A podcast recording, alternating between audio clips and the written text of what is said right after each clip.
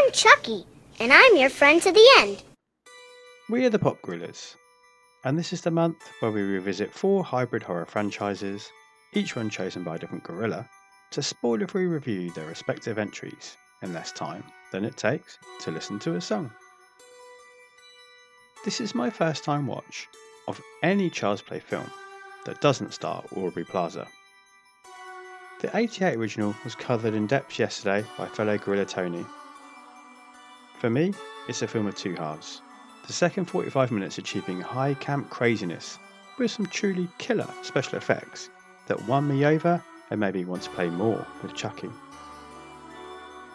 What I wanted from the sequel though was to continue that trend and upset camp craziness even more for the full length of its runtime.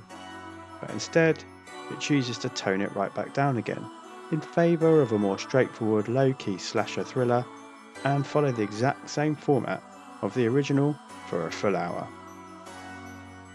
The 20 minute finale, set in the eyesore, candy coloured, Burton-esque Willy Wonka's Chucky factory, is a creatively designed and entertaining, if somewhat familiar set piece.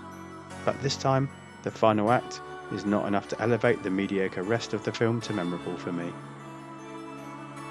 I've also got to ask, just how is douchebag Phil allowed to be a foster father?